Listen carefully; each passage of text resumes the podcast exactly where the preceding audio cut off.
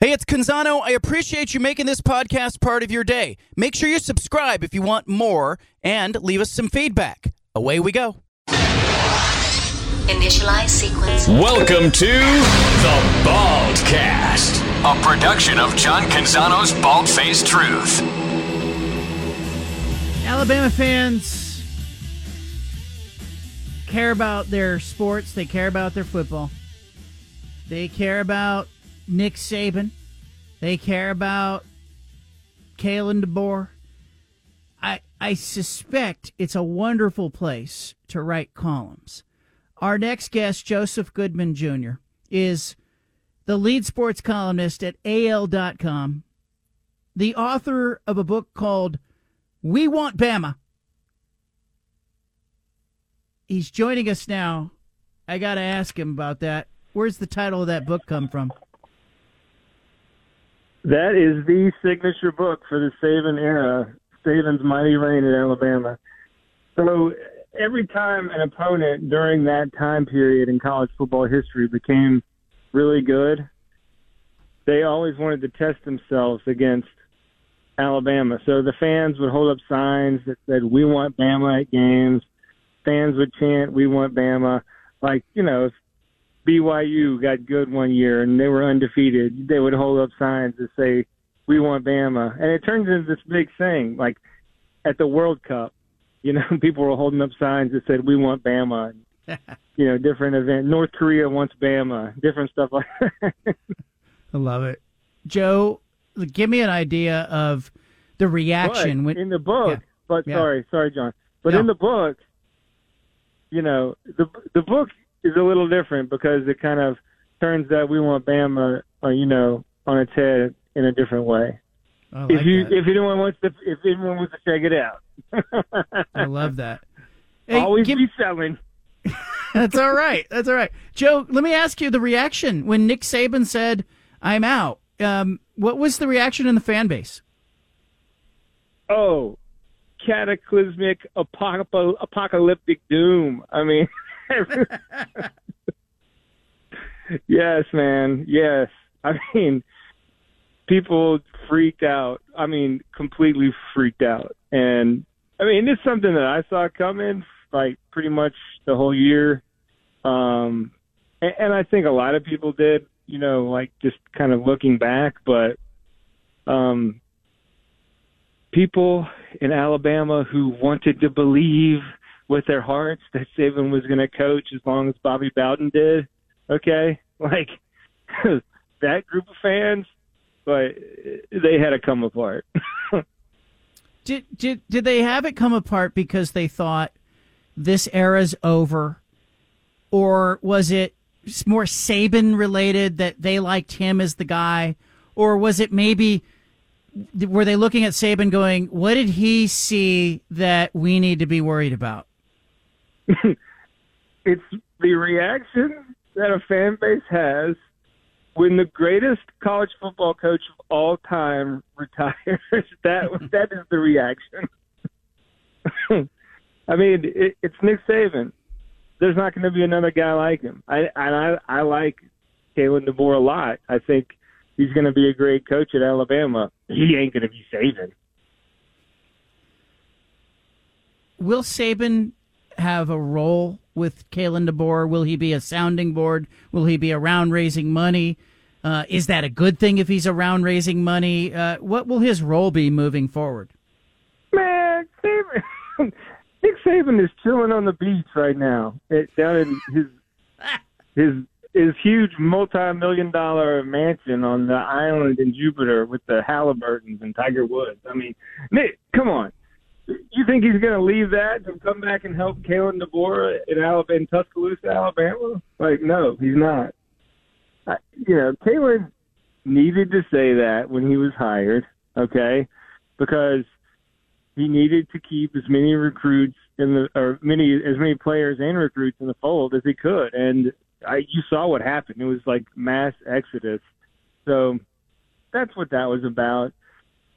Kalen's going to have to be his own guy, and I know he's going to be. Um, and I think he's going to do a great job. It's just it, it's going to be completely different than the way Nick Saban ran things, though. Joseph Goodman with us, lead sports columnist, AL.com, covers Bama, among other things, in that footprint. Uh, DeBoer comes in. Uh, Greg Byrne, the athletic director at Alabama, know him well, have have, have had him on the show. Uh, I think it was a good hire. In it, it looked to me like he was zeroed in on DeBoer all the way. Did you ever get a sense that Dan Lanning was even a consideration, or was it DeBoer from start to finish? I don't know about that. Um, I, I like I honestly like DeBoer better than I like Lanning. Um, so I would say that it was a good hire because you know Dan Lanning. Or let's face it, he lost twice to DeBoer. So why would you hire that guy when you can hire DeBoer? I mean, that's the biggest thing. Um, you know, you hire Dan Lanning, and then Kirby Smart kind of has can hold that against mm. him. Uh, you know, with the recruits down here in the SEC, um, like this is this is my guy. You know, whatever. I mean, Saban definitely did that with Kirby. So, um, you know, he hit the Greg hit the reset button, and um, it took a lot of guts.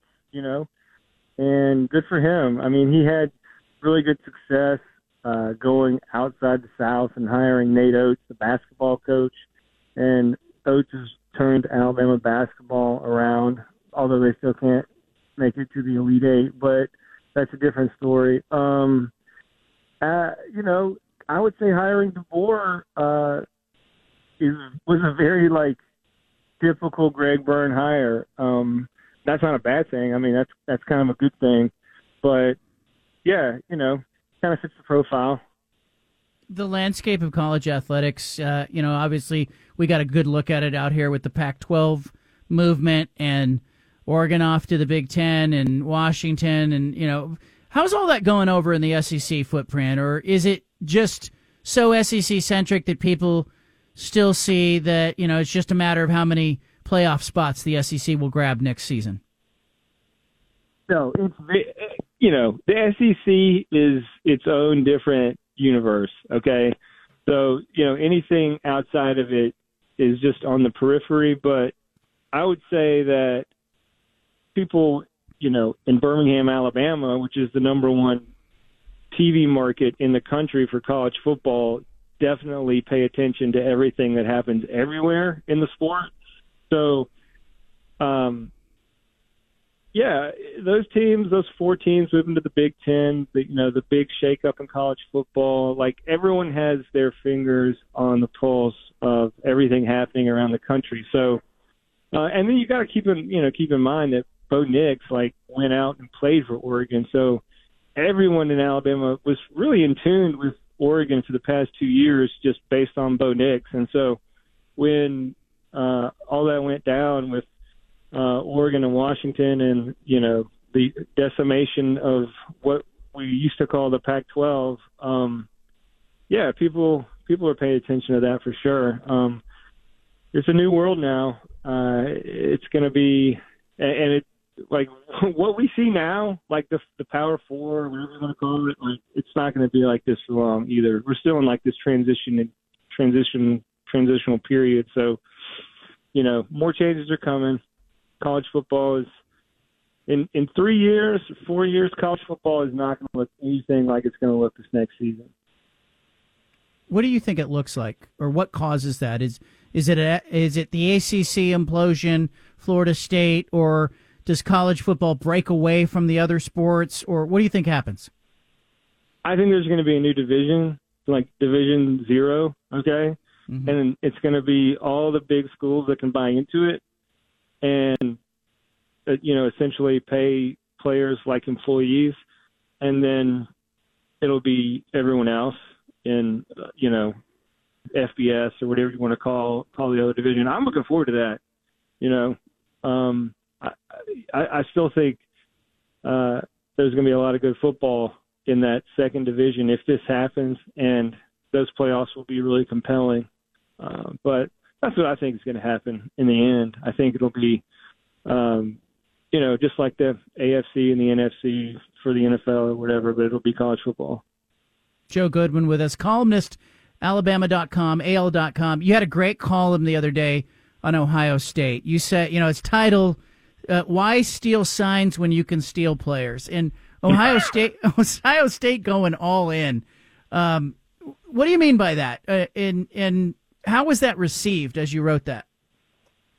Uh, well, it was just kind of taking the pulse of Alabama's fan base at the time. Uh, you know, you have Ohio State, which is you know kind of like the Alabama of the Midwest, and they they really wanted to flex their financial might, and Alabama can't compete with that. Just to be frank, I mean, Ohio State's fan base is a lot larger, um, and they have much deeper pockets, and so. Uh, you know that was a that was a shot to the gut for Alabama to see that happen. Um, but you know, I have this expression that I like to use with teams, uh, you know, down here that aren't Alabama or Georgia. It's desperate money. Like what uh, what Ohio State did, okay, was like the desperate money play. Um, Texas A&M did that in 2022 when they had the number one recruiting class in the country. Uh, you know, the Longhorns are doing that right now. Like Ohio State watched Michigan win that championship. You know, I mean, let's just be honest, in like this nefarious fashion, and they said, forget it. All bets are off. You know, we are doing everything we can to buy a championship, and that's what they've done. And so, Ryan Day, I'm telling you, if they don't, if he doesn't win a national championship in two years, he's going to get fired. Yeah, and I think you're seeing, like we were talking about this earlier in the show, that we're watching coaches leave college football to go to the NFL because they're going, we don't want to deal with the essentially the free agency and having to raise NIL money, and we we just want to coach football. They're going to the NFL. It used to be the other way. People say, "I'm tired of pro football. I want to go. Call, I want to go work with kids." You know, I think we're seeing different kinds of coaches, and you know, you wrote too that you know a lot of us are viewing Kalen DeBoer following Nick Saban as that's an impossible act. That's really hard. Who would take that job? You see it a little bit differently. Tell me what you mean by that when you kind of look at that job and the act that he has to follow and the expectations. Yeah, I mean, this is a new world. Like Nick Saban didn't want anything to do with that world, so he cashed in his chips. And Kalen DeBoer has a blank canvas. All right. I mean, college football is going to be so much different in the future. Like, it, it, we're going to look back and we're going to be like, that was the Saban era, and then everything after that is this new world for college football. So that's what Kalen DeBoer is walking into, and it's just going to matter how much money he can raise. I mean, that that's that's what college football comes down to right now at the moment until they change the rules or they get a handle on everything or uh, they create this new division or Congress steps in or whatever is going to happen. Okay, whatever mechanism triggers, you know, sanity. Um, it's just going to come down to how much money can you raise, and if Kalen DeBoer can play that game, uh, you know, he's going to have a chance to write his own legacy at Alabama. Can he play that game? Will Alabama fans, who are obviously uh, unhinged in the best of ways, Will they will they write checks? Will they support the NIL collective? I, I think so because you know really Nick Saban in a lot of ways kept Alabama's uh, whales in check. Okay, he ran and hit the program his own way, and he he had his own he had the million dollars for the Bryant Foundation, which is like there's this thing called the Bryant Foundation in Alabama, and just to be in it, you have to donate a million dollars, and so I mean, there is a lot of money down there, um, and I think the big donors who've kind of been kept at arm's length, like I think they're lining up now. Okay, hmm. uh, they saw what happened with Caleb Downs going to Ohio State, Julian Sayin in Ohio State. Uh, so people are so passionate here. Uh, you know, they'll tie to Alabama football like they do their church. Joe Goodman is with us. Uh, man, I love that. Uh, when you uh, when you're looking at your career, let's step back now. Um, you know, before you got into journalism, you were a painter, right? Yeah, so my dad was an industrial painter, um, and so uh, before I went to college, I mean, this is when I was really young. I was 18. Okay. Uh, after high school, during during my senior year of high school, I was an industrial painter, and um, you know, I, I I did some really big jobs for uh, huge factories. You know, spraying steel, uh, like up 150 feet on man lifts, and just like these enormous structures that you know you need a car to drive the length of, and I, you know, I got I got a, I, I made enough money, okay, to put a nice down payment on a house, but then I was like, you know what? I kind of just want to go to college and be a writer. right. So yeah, I, I you know my dad was a my dad was an industrial painter, um, sold paint, and, and so uh, I did that for a while with him. Uh, and so uh, what I'm getting at is, you know, you've done that's like that sounds like it's harder work, but then again, you're dealing with Alabama's fan base. Those are different jobs, you know. Yeah, I didn't have to alert the FBI to death threats when I was when I was a painter, you know. it, and I guess that's good because you know, uh, you know, I covered Indiana basketball. They were rabid fans. I and I, I've I've been around things that where people care, and that's a good thing when you're writing and people care. But you know, yeah, death threats, no, you you know, you don't. Nobody deserves that. Well, I mean, come on, you know how it is. You're in this business long enough, like that's how it goes. I mean, I've been a writer now for like going on 25 years. I, yeah, I covered uh, I covered the Heat when they had LeBron uh, for the Miami Herald. You know, people people are crazy about their sports. Uh, I covered the Gators when they had Tebow. Like you're always going to get fans that take it a little too far. what was LeBron like to cover? Man, LeBron to me just does not get enough credit for being such a social catalyst. Like, I love LeBron James, okay? And I think he, when he gets done and everyone reflects on his life and his career, they're going to put him up there with Muhammad Ali because just look what he did during the pandemic. I mean, he really rallied the sports world and and kind of like saved in a way the soul of the country. I mean, this is this is just my opinion. And I, and I wrote a lot about this in the book. We want Bama too. Um, mm. But yeah, I think LeBron's great, man. He's um, you know, whatever. Who's the best player in the who's the best player ever? I mean, I don't know, but I just think um, there's no one. There's not going to be anyone like that guy. Just what he. I mean, look, he's still playing at such an elite level. Yes. You know, so I mean, his impact on our society has just spanned such a great length of time. I mean, Jordan sold shoes. Okay, congratulations, you sell tennis shoes. Like, look what LeBron has done. Look what he's managed to accomplish outside the game. It's remarkable. Joe Goodman with us. His book is called We Want Bama. Check it out. I'm looking at it right now on Amazon. A bunch of people rated it five stars. You got to be proud about that. And actually, uh, actually, actually, it's one of the most controversial sports books ever written. Okay, it was not well received here in the South. Really? Um, yeah. So, you know, if you want to read a book that really makes you think, read We Want Bama because there are so many people here in the South that just went and once they read the first introduction, they were like, they immediately went to Amazon and gave it a one star review. so it is like when I say it's one of the most controversial sports books ever written. It is okay. I love that. Well, I'm buying it right now, Joe Goodman. So at least you, you've sold you sold at least one book during this appearance.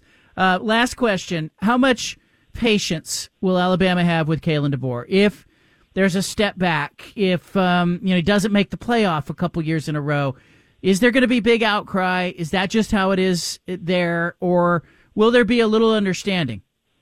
No patience. No patience at all. He has to make the playoffs next year. it's just that's amazing. just the way it is. I mean, I'm yeah. I'm being dead serious. I know. That's the way I know. Is. If they lose to Auburn at home, like they might want to fire him on the spot.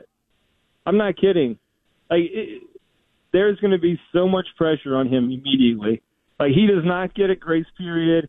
He doesn't get like you can have this free year to figure out your staff. Like none of that. Okay. I mean, he has to make the playoffs his first year, and he understands that. Joe Goodman, you're the best. The book's called "We Saban Want Bama." Always listen. Yeah. Nick Saban always said, "When I win this game, they're going to want me out of here. I won't even have to retire." I mean, and he was right. He was he was right. He never lost three games. I love that. Joe, you take care of yourself, man. It's always good to hear you. Okay, guys. See you, man. All right. There he goes. Joe Goodman. We Want Bama is the name of the book. I love that interview. Leave it here. Well, we started today's show by talking about yesterday's show. I was a little confused yesterday off the top of the show as I opened the phone lines and did about a five or seven minute kind of rant about you know, Damian Lillard's return to Portland and the 37 foot shot in Paul George's face and the legacy of Lillard and the, I think, what kind of a complex return. I don't think Damian Lillard's return tonight to Moda Center is a simple story. There's a complexity to it that involves his contract status, the death of owner Paul Allen, Trustee Jody taking over, Neil Olshey's role, um, a Western Conference Finals appearance in 2019 that ended in a sweep. The you know the, you know really if you look back to 2019 and that that playoff run that was the win over Oklahoma City, the win over Denver, and then getting swept by the Warriors. That should have been like a mark of delineation. That series with the Warriors, there should have been a you know, Damian Lillard and the Blazers before that, and then Damian Lillard and the Blazers after that. And it should have been the story of like, that was when the Blazers bumped their head against the NBA's ceiling, ran into the Warriors, went into the 2019 offseason, made all of these big moves because they were in the Western Conference Finals after all, made all of these big moves that put them in position to break through in 2020, 2021, and beyond. There should have been a before and after 2019. But no, all there was was 2019. That was it. And oh, by the way, as Jack Nicholson once said, that's as good as it got. That's it. That was making it as a Blazer fan in the Damian Lillard era. So it's a complex return to Portland for Lillard. It's not a simple story. I wrote about it today at johncanzano.com. There's a complexity to what we're watching that tonight will manifest itself in Lillard showing up and dressing in the visiting locker room and walking out onto the court and getting a standing ovation and having a lot of Blazer fans, like the barista at the coffee shop I was in this morning, who say, This is the biggest game of the year. That's kind of sad, but true. Like, not a playoff game for this team this season. Not a, you know, season opening night that held all of the marbles and all of the stakes. No, it's the return of a former player in the middle of a dismal season that becomes kind of the biggest ticket of the Blazers season. So it's complicated. It's not just, oh, Dame's back in town. Let's go down to the arena or tune in and see what happens. No, there's a complexity and a depth to it that I think is really interesting. Now, yesterday on the show, I opened the show and I said, Tell me how you feel about it. And then I said how I felt about it, and I talked about it, and Steven talked about it. And then I went and I pivoted because I have all these screens in front of me with various things open, and one of them has the screener software that is that shows you know if you call in on one of the 12 phone lines where you are and and you know this call screeners, you know, put, to put your name and your city and talk to you before I talk to you. And I pivot over to that screen and nobody's there. And here we are, like yesterday was the eve of Lillard's return, kind of a big deal, and nobody's there. And so I went after the show and I went back and listened to it and I thought, gosh, did I set up the topic wrong? Did I ask the wrong question? Sometimes you ask the wrong question. Did I um, did I not really frame it correctly and in a way that seemed, you know, important. And I know people were listening because the very next segment we got a ton of calls and people were listening. And later, even yesterday, I, I heard from people who heard it and said, and they said, well, you know, I had something to say, but I didn't call in. And I said, well, why? And I started today's show by saying, well, why didn't people want to talk about Damian Lillard yesterday? Is it that it was painful? Is it that it was a reminder of what could have been? Is it that same kind of thing where, like, you know, after a loss, Duck fans don't want to talk about it. Beaver fans don't want to talk about it. You don't want to talk about it after your team loses. Is it? Is it that? Is it? Uh, was it me? Was it something else? And we got calls today from people who were, I think, very candid, who sort of talked around the idea that, you know, they're not. What's left? A, what's left to say about Lillard's departure and tonight? B, it's not a happy story for the Blazers. Lillard, you know, tonight is going to be, he's busy talking to reporters today saying, you know, he does think it will end with him back in a Blazers uniform. And I'm like, that's good for you, Dame. That might be really cool for you. But what if you can't play anymore and you cost a lot of money at that point? That's not necessarily great for the Blazers organization. Like, there's part of this from a Blazers standpoint that's it's not a happy story. And and and a lot of that is rooted in the fact that the ownership and the management teams have just failed. They've failed fans. They have failed Damian Lillard. The, and I think fans and Lillard tonight, we're going to see that fans and Lillard were in this thing together in the last couple years, particularly right now as Lillard is going, hey, what could have been? It's kind of sad. It could have been better. It could have been different. Fans are saying those same things. I hope if you're going to the game tonight, you enjoy it. Uh, the bald faced truth not here for a long time. We interrupt this broadcast with a special announcement from the bald. Hey, sorry to interrupt the podcast, but if you want to listen to more of the Bald Faced Truth Radio Show, including more of this segment that you're listening to, make sure you subscribe on SoundCloud and iTunes to the Bald Faced Truth Radio Show. Thanks for listening.